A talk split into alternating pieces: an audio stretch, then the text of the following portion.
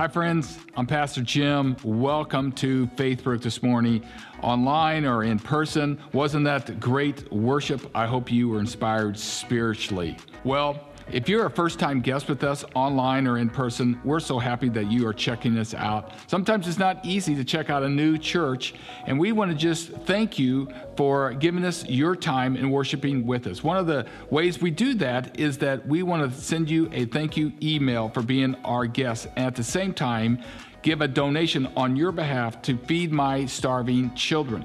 So whether you're online or in person, if you would go to our website, faithbrook.church, make a / type in guest, then you can fill out a form.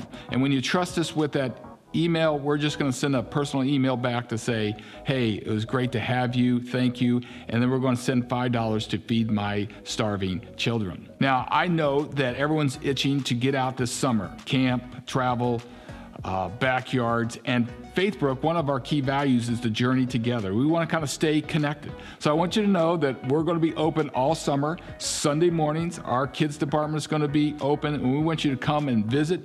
If you're away, we're always going to be online.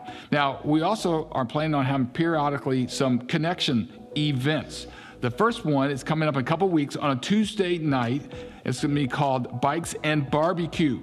So we are bringing in Famous Dave's Barbecue, and we'll be selling adult plates for $10. It's going to have all the works with a drink and a cookie on there. And then the kids' meals are going to be hot dog plates. They're going to be free. If you can bring your bike, after dinner, we're going to offer you some tours around the Elm Creek Park. It's a beautiful ride. We're also going to dedicate some places for children to take their tricycles and small bikes to have a great family event. So every month, be looking for the different connection event that we're going to be doing. We're also looking at family camp in August 12th to the 15th. Now, for some of us families, we go up that weekend to a place called Geneva Christian Center. It's on Lake Geneva up in Alexander, Minnesota. It's a great place to bring your bikes and your kids, and some people bring their campers or tents, or you can rent some kind of a lodging up there in cabins, and it's just a great time to chill out. There's some church services, so be looking for more information for that family camp this year. If you want more information, just go to two places, our website, and there's an event tab, or also our Church Center app. So if you download our Church Center app, this gives you a lot of information right here at your hand. I'm looking at it right now. There's a place to check in your kids easily. There's a place for events. It drops down different things that you can plan for through our church.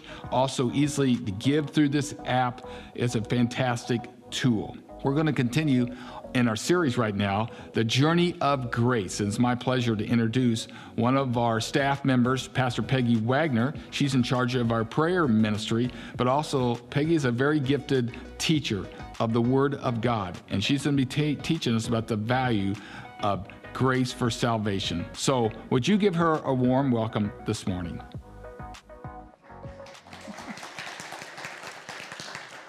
Well, good morning, Faithbrook. It's good to see you all here this morning, most of you smiling at me. I love it.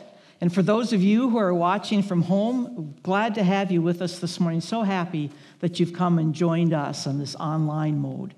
You know, we've been talking about grace for the last couple of weeks, and we're going to be talking about it for a few more weeks. But we've also been talking about this journey of life we take across the stage of life from the door of birth. There's two doors we all walk through. First one is the door of birth. Anybody here that's not been born? I'm worried about you. Okay. But we start out at the door of birth, and we walk across the stage of life to the door of death, the other door that we're all promised in life, two doors that we have to go through. And we talk about this journey of life that we take, and what we want to talk about in these series on grace is making this a journey of grace. It's a little different than just the journey of life, but we really want to talk about grace. You know, and what is grace? You know, we use that word in so many different ways that it's kind of hard to narrow it down to when we talk about God's grace. What is it? You know, we talk about how she moves with grace, you know, an elegance about her, or that somebody graces us with their presence. He had the grace to admit he was wrong. We say grace before meals. We stay in people's good graces, in their favor. We talk about a title of privilege when we call, for example, the Queen, your grace. And then there's a grace period that we're all grateful for, that temporary exemption from whatever it is we have to pay up or to do. And for you musicians out there, you come across grace notes. And so you have all of these things about grace, all these definitions. And when you zero in on God's grace, what does that mean? Well, for our purposes, when we think about God's grace, it's about receiving something that we do not deserve. It's grace that comes from God, unmerited favor. We can't earn it. We can't buy it. We can't achieve it. It's free of charge. God's grace coming into our life. You know, Philip Yancey, in one of his books on grace, talked about a group of theologians that got together one day, and they were talking about comparative religions. And the question they had to answer was, what belief, if any, is unique to Christianity? And so they talked about the incarnation, God becoming man. And they said, well, you know, other religions, their gods appear in human form, so it can't be the incarnation. Well, we rest our laurels on the resurrection. Well, there are other religions where people have returned to life. The resurrection is important, but it's not the one belief that's unique. And about that time, C.S. Lewis walked into the room, and they told him what the question was, and he said, well, that's easy. It's grace. It's simply grace. It's God, love, coming free of charge to us, unconditional. You know, Buddhists have their eightfold path. Hindus have their karma. Jews have their covenant. The Muslims have their code of law. All of those are ways to get approval of their God. But only Christianity has grace. Only Christianity makes God's love unconditional. That's grace. You know, last week we talked about seeking grace, that grace that goes before. You know, we looked at it like the hound of heaven. He is pursuing us. He's seeking us. He will follow us from that door of birth to that door of death, trying to get our attention, seeking us, wanting us, desiring us. That's our God. You know, Psalm 39 kind of describes that. It says, you hem me in. You go before me. You go behind me. Where can I go to get away from your presence? Nowhere. Because he will seek you out wherever you are, always pursuing us, always calling us. But our relationship with God is a two-way street. Yeah, he pursues us. He seeks us. His seeking grace is after us. But we have to respond to that seeking grace. And so today we're going to talk about saving grace. That's our response to his seeking us. God takes the first step, coming after us, chasing us down, and we respond by acknowledging that grace and accepting that Christ died for us on the cross, so that we might get to know the heart of the Father. To know the heart of the Father, to experience the unconditional love of God, to experience his saving grace. Ephesians chapter 2, verse 8 says it like this: For it is by grace you have been saved through faith, and this not from yourselves, it is the gift of God, not by works, so that no one can boast. It's not based on our performance. It's based on his love. You know, last week, Pastor Jim talked to you about the parable of the vineyard. You know, the vineyard owner went down to the temporary employment agency about 8 o'clock in the morning, and he hired some workers for his vineyard. Well, 11 o'clock comes around, and he becomes aware that we're not going to get this job done today unless I get more workers. So he goes back, and he gets some more workers.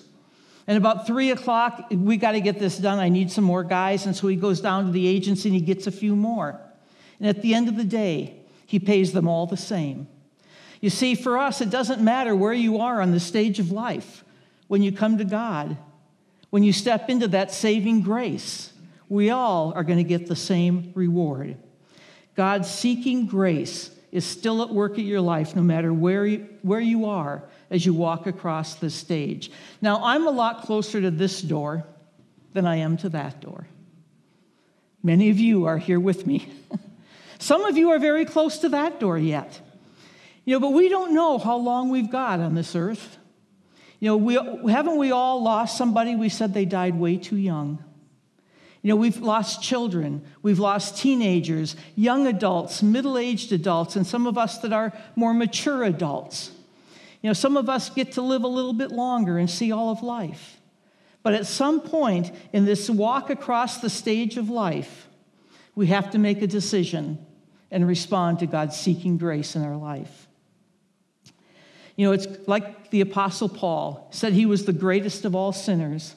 We're all great sinners in need of a great Savior, and that's Jesus Christ. You know, and sometimes we think that we have to get ourselves all cleaned up, and then we can come to Christ. You know, but the Apostle Paul tells it a little bit differently.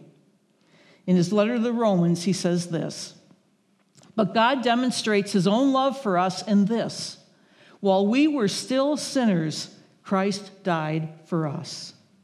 We didn't have to get it all cleaned up. He took us just as we were. You know, and one of the best illustrations of the saving grace is found in a series of parables that we find in Luke chapter 15. There's the lost sheep, the lost coin, and the lost son. You know, the shepherd has 100 sheep, and 99 of them are safe in the pen. One of them isn't there, and that shepherd goes and looks for that sheep until he finds it, and then he celebrates, rejoices over finding that one sheep. The little lady that lost her coin, she tore the whole place apart looking for it, and she searched until she found it, and then she had a party and celebrated that she found that one lost coin.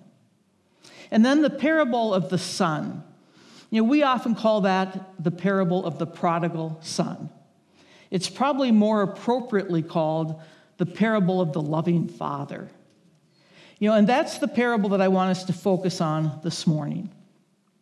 You know, Dad has two sons, and the youngest son came to him and said, "Dad, I'm tired of this farm life. I'm tired of this whole thing. I want my inheritance, and I want it now." Well, in the ancient Middle East, the sons got the inheritance when the father died, and it was divided into portions, and the oldest son would get double portion from the rest of the sons. So there's two sons here. That inheritance is split three ways.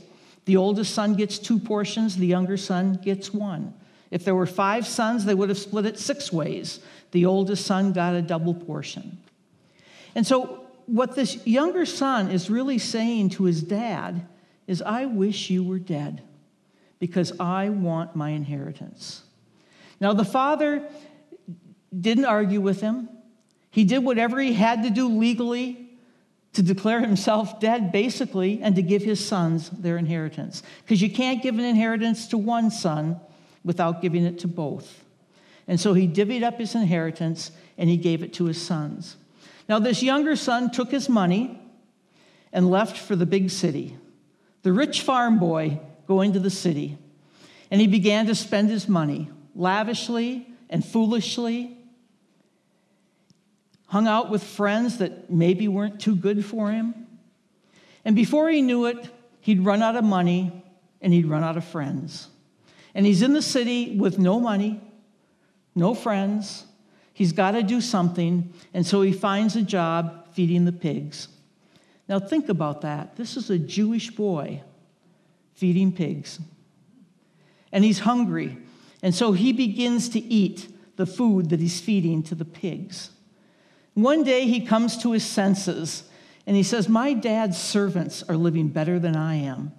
Maybe I could go home and become a servant to my father." And so he heads home. And the scriptures tell us that while he's still a long ways off, his father sees him coming. Over the horizon, Dad sees somebody coming. He recognizes that gait. He would know his son anywhere. You know, and in the Middle East, men walk slowly and stoically, steadily. They would never run. It's humiliating. This father didn't care. He ran to meet his son, arms wide open. And the son begins to apologize and say, I want to be your servant. And Dad says, no, no, no, hush. You're my son, and you've come home, and we're going to have a party. And he instructs his servant to go kill the fatted calf, because my son who was lost has come home. You see, the son didn't understand the heart of his father. The love of the father that's willing to put everything behind, willing to forget it all, because he's got the unconditional love for his son. And he welcomes him home.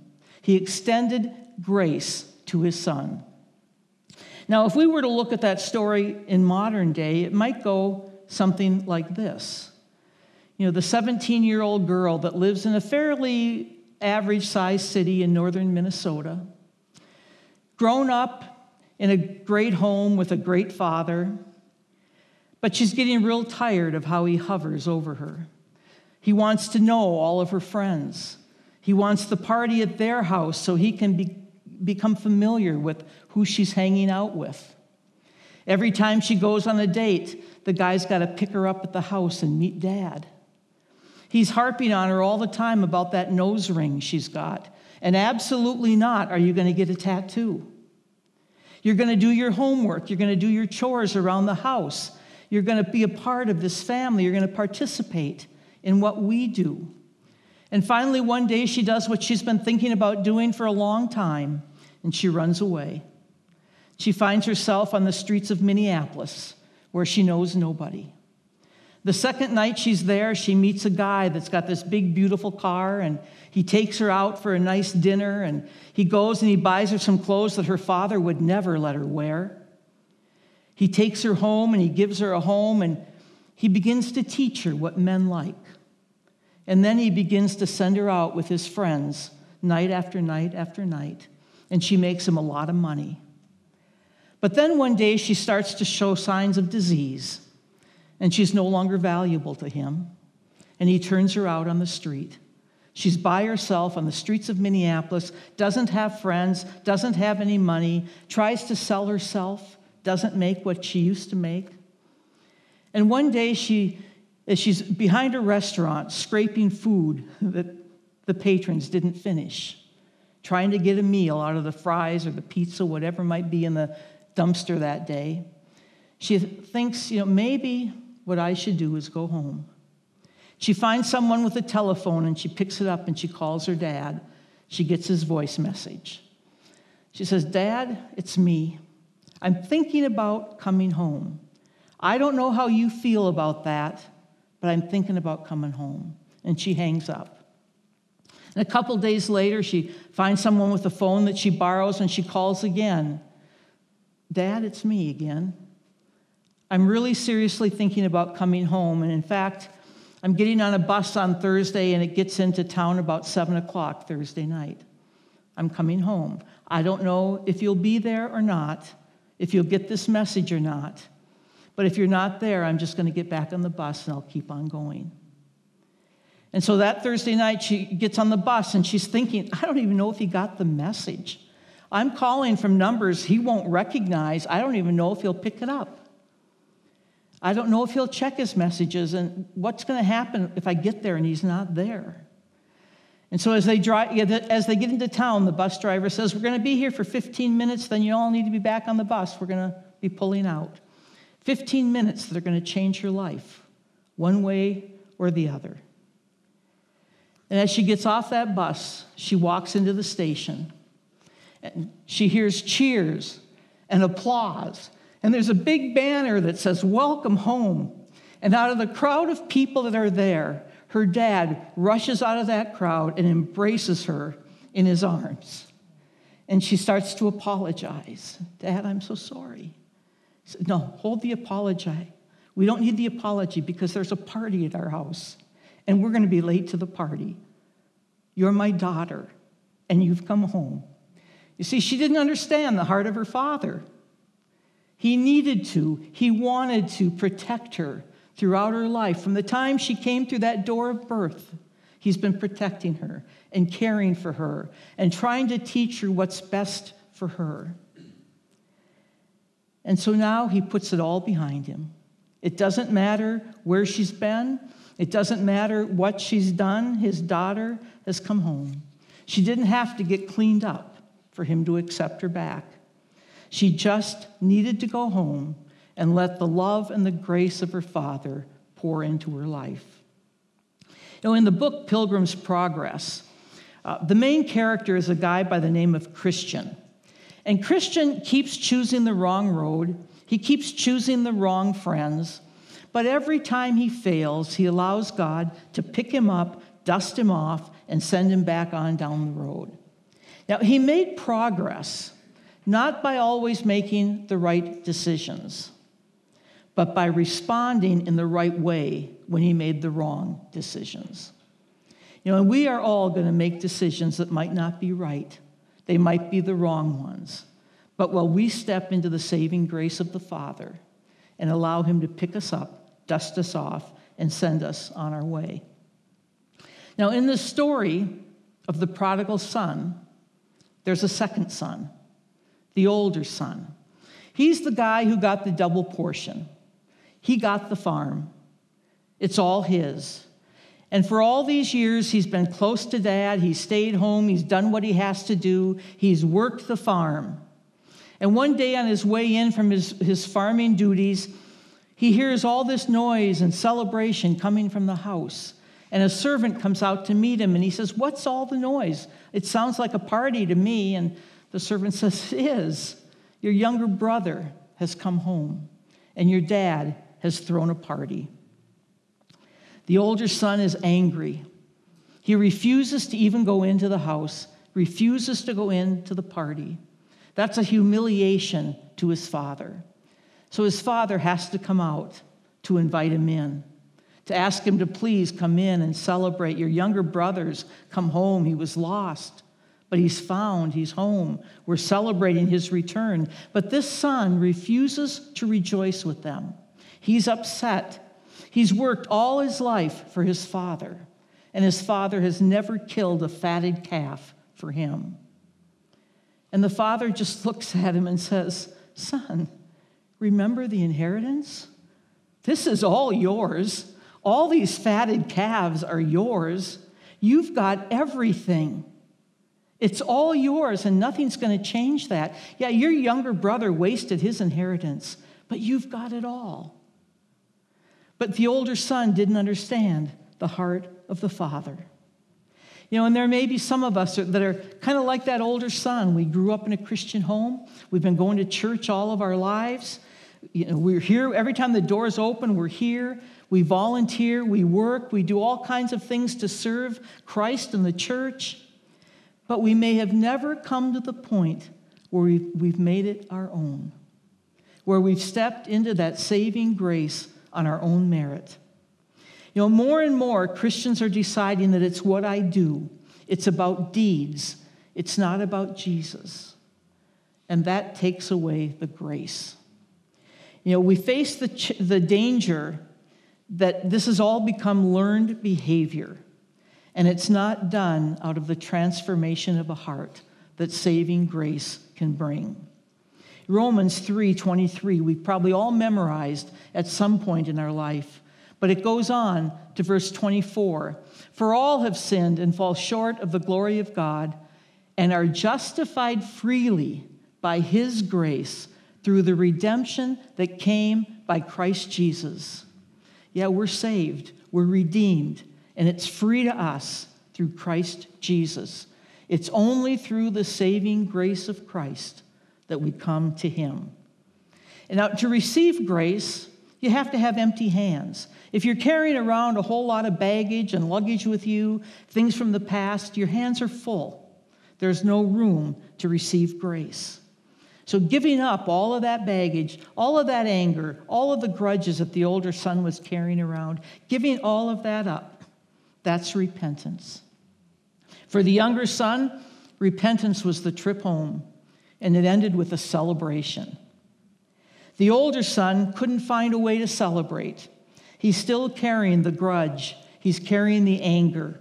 He's going to have to lay all of that down to find grace. You know, we don't know where we are on this journey across this stage.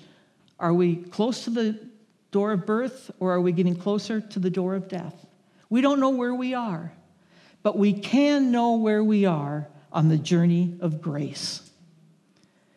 Are we still living with the seeking grace, the hound of heaven chasing after us, seeking us, or have we stepped into the saving grace of God?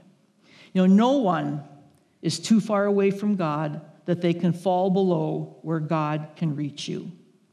It was said like this: you can't do anything that will cause God to love you less, and you can't do anything that will cause God to love you more. It's all about his unconditional love, his grace. It's not about us. It's not about our performance. You know, one of the things that I love about Scripture is that God hangs out all his dirty laundry. You know, we don't read about people that get cleaned up and then God uses them. There's story after story in that book that describes how God is using moments of failure in the lives of his people to make them stronger. I mean, go to the Bible and look at the people God loved. There's Abraham, the liar. I mean, twice he told people that Sarah was his sister rather than his wife to save his own skin. Twice he got caught in the lie. And yet the covenant promises of God continued through him to the Israelite people. Or Moses. Moses was a murderer with an anger problem. He had to flee Egypt because he murdered an Egyptian. Yet God used him to deliver the Israelites out of the bondage of slavery in Egypt and take them to the edge of the promised land. Because of his anger problem, he didn't get to go in, but he got them right to the edge. Or David, the beloved king of Israel, an adulterer and a murderer. And yet when he repented, God says he's a man after my own heart, and became the most beloved king in all of Israel's history. Fast forward to the New Testament and take a look at Peter, this rough, brisk fisherman, always going headlong into the scene, not thinking too clearly all the time about what he's going to do, taking that action. 3 years he spent as a disciple of Jesus, following him everywhere he went. And then, on the night that Jesus is betrayed, he denies that he even knows him. I don't know the man. 3 times. But Jesus took him aside one day and restored him. Peter repented. Christ restored him. And he became the great Pentecost preacher that preached the gospel of Jesus Christ throughout the known world. And the church grew under Peter's leadership. Or there's Paul. Paul was a human rights abuser. He persecuted the followers of Christ until one day God knocked him flat on his face on the road to Damascus. And Paul learned that God had something for him. He repented and became the greatest missionary the church has ever known. Half of the New Testament is written by Paul. The messages to the sinners of the world is in the books that Paul wrote. You know, you look at the people that Jesus loved in his ministry. There's the prostitute, the woman caught in adultery, the outcasts of society, the lepers, the mentally ill, the beggars, the lame, the blind. And Jesus reached out and touched people that were not to be touched in society. And then there was the thief on the cross, the last one that Jesus forgave. All of these were forgiven and they were transformed. You know, everyone fails, and we have a gracious God that offers forgiveness and grace. No one is irredeemable. The exciting thing about this journey of grace is that we are loved by God, we are forgiven by God, and we're invited to the banquet table. God's going to get his family back, and we're all invited to come to that banquet table. You know, Jesus talks about that day when he says, all those who know the heart of the Father and have stepped into the saving grace are going to gather around the banquet table together in the kingdom. But what do we get from this saving grace while we're on this journey from the door of birth to the door of life? What do we get today as we walk that journey? Well, one of the things that we get is we get to experience more joy. There's more pleasantness in the walk. You know, we're going to have disappointments. We're going to experience pain in our lives. We're human beings on the journey from birth to life. We're going to experience what other human beings experience, but we're going to have this peace and this joy that's going to help get us through all those hard times that come our way. You know, Psalm 29:11 has a promise that says this: the Lord gives strength to his people. The Lord blesses his people with peace. And that's just not in eternity. That's today. He gives us strength and he gives us peace. The second thing we're going to get is to live with the fruits of the Spirit becoming more and more evident in our life. Galatians chapter 5, verse 22 says, but the fruit of the Spirit is love, joy, peace, patience, kindness, goodness, faithfulness, gentleness, and self-control.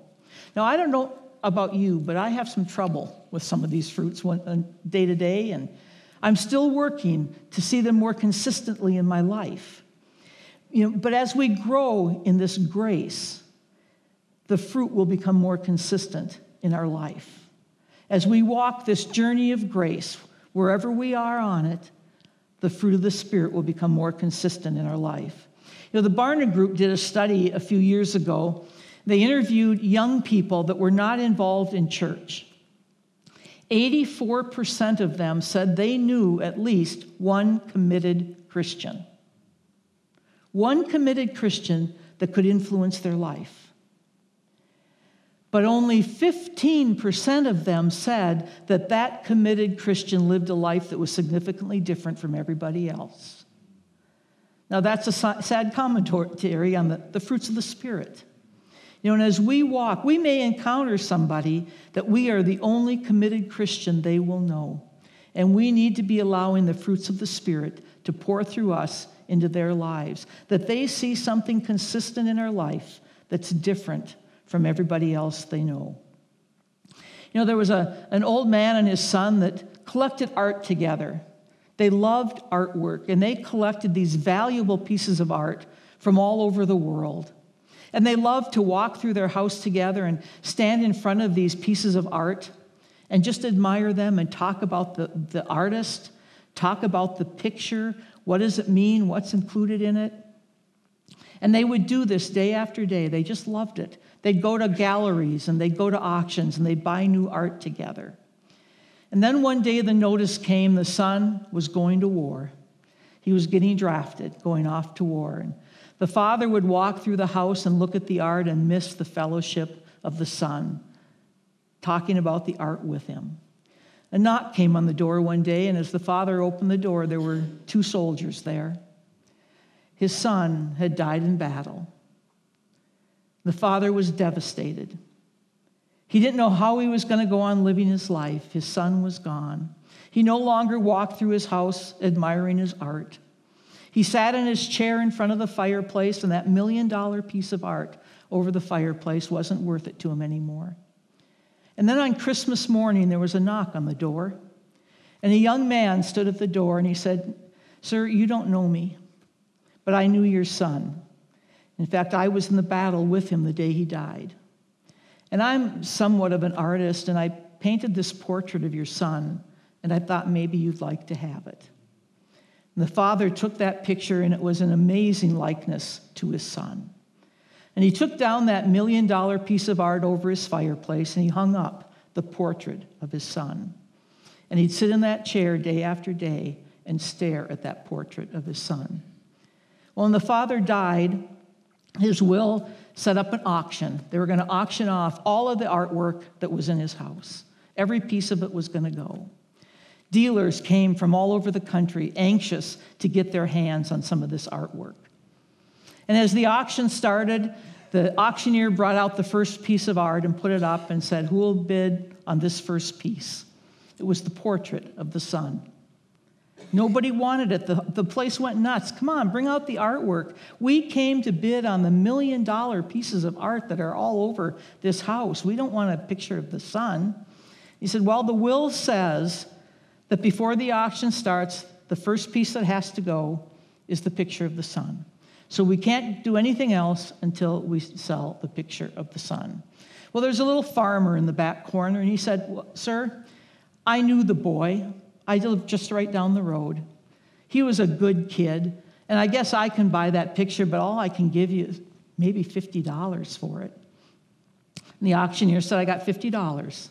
Anybody else have a bid?" And the room was silent. Sold to that guy for $50. And he said, and with that, the auction is concluded. And the place went nuts. "What do you mean the auction is concluded?" "Well, the will says whoever takes the son gets it all." You know, and that's kind of what it's like for us. Whoever takes the son gets it all. What's the all that we get? All the promises of God we find in the scriptures. Thousands of promises are ours because we stepped into saving grace and took the Son. If we take the Son, we get it all. You know, and the last thing we get, maybe the most important, is eternal life. You know, someday we're all going to walk through that door of death. On the other side is eternity. You know, how long is eternity? It's really hard to kind of get our arms and our minds around eternity. But I want to demonstrate it for you with this little rope. This little red tip on the end represents the door of birth and the door of death. That represents our life on earth. And then eternity. You know, and if we believe the scriptures, there's a heaven and a hell on the other side of that door. And I hear people say that if God is a loving God, he wouldn't send anyone to hell. And he won't. But he allows us to choose it for ourselves by rejecting that seeking grace and not stepping in to saving grace. The choice we make when we respond to seeking grace. And when we respond by stepping into saving grace, we get an invitation to the banquet, to the celebration when God gets his family back. You know, Luke 15:7 says it best. "There will be more rejoicing in heaven over one sinner who repents than over 99 righteous people who do not need to repent." When we come to Christ, there's rejoicing. But here's the catch. Walter Trobisch put it this way: Christ accepts us as we are, but when he accepts us, we cannot remain as we are. Every call to repentance is a call to discipleship, and we're going to hear more about that next week. But for today, God wants to set us free. You know, the overarching theme of the Bible, God gets his family back. From the first book of Genesis to the last book of Revelation, we read the stories of wayward people and the lengths to which God is going to reach them, to bring them home, his seeking grace.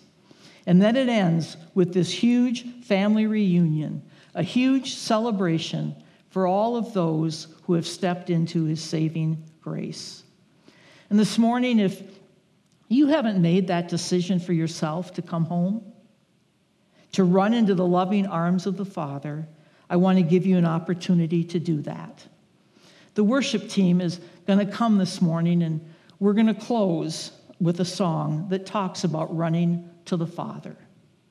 And as they come, I want us to all pray this prayer together.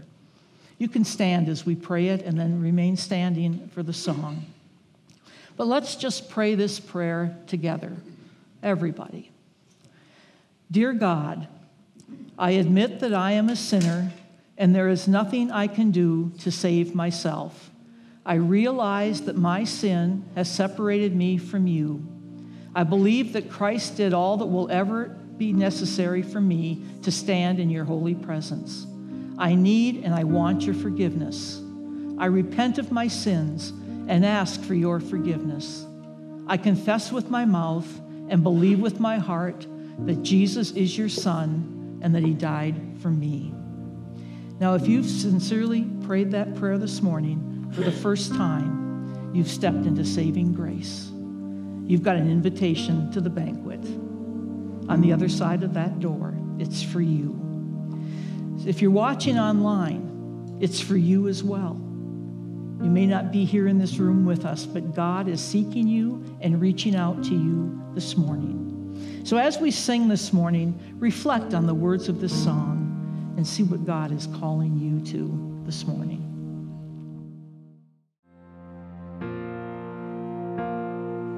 It's a beautiful message of salvation and God's grace.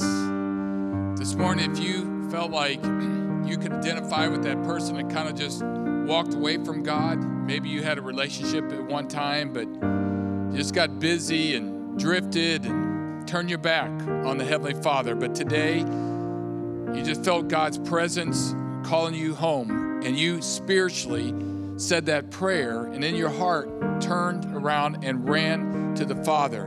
The Father ran to you. This morning, we'd like to just make sure that we just connect that really well. Pastor Peggy is going to be at the back, and she's going to be holding one of these books, The Promises of God. When you get God, you get all of his promises. If you've said that prayer for the first time ever, or maybe in a long time, you just came back to Christ, we'd like for you to just walk up to her and say, I'd like to have one of those books. That's your way of telling God, telling Pastor Peggy, I said that prayer, and we just want to shake your hand and God bless you and give you one of these promise books. If you're online and you said that prayer too, you received God's grace for your salvation, we'd like for you to indicate that to our host, and we're going to reach back out to you. But God was in the house this morning. Thank you for coming today, and you are dismissed. God bless.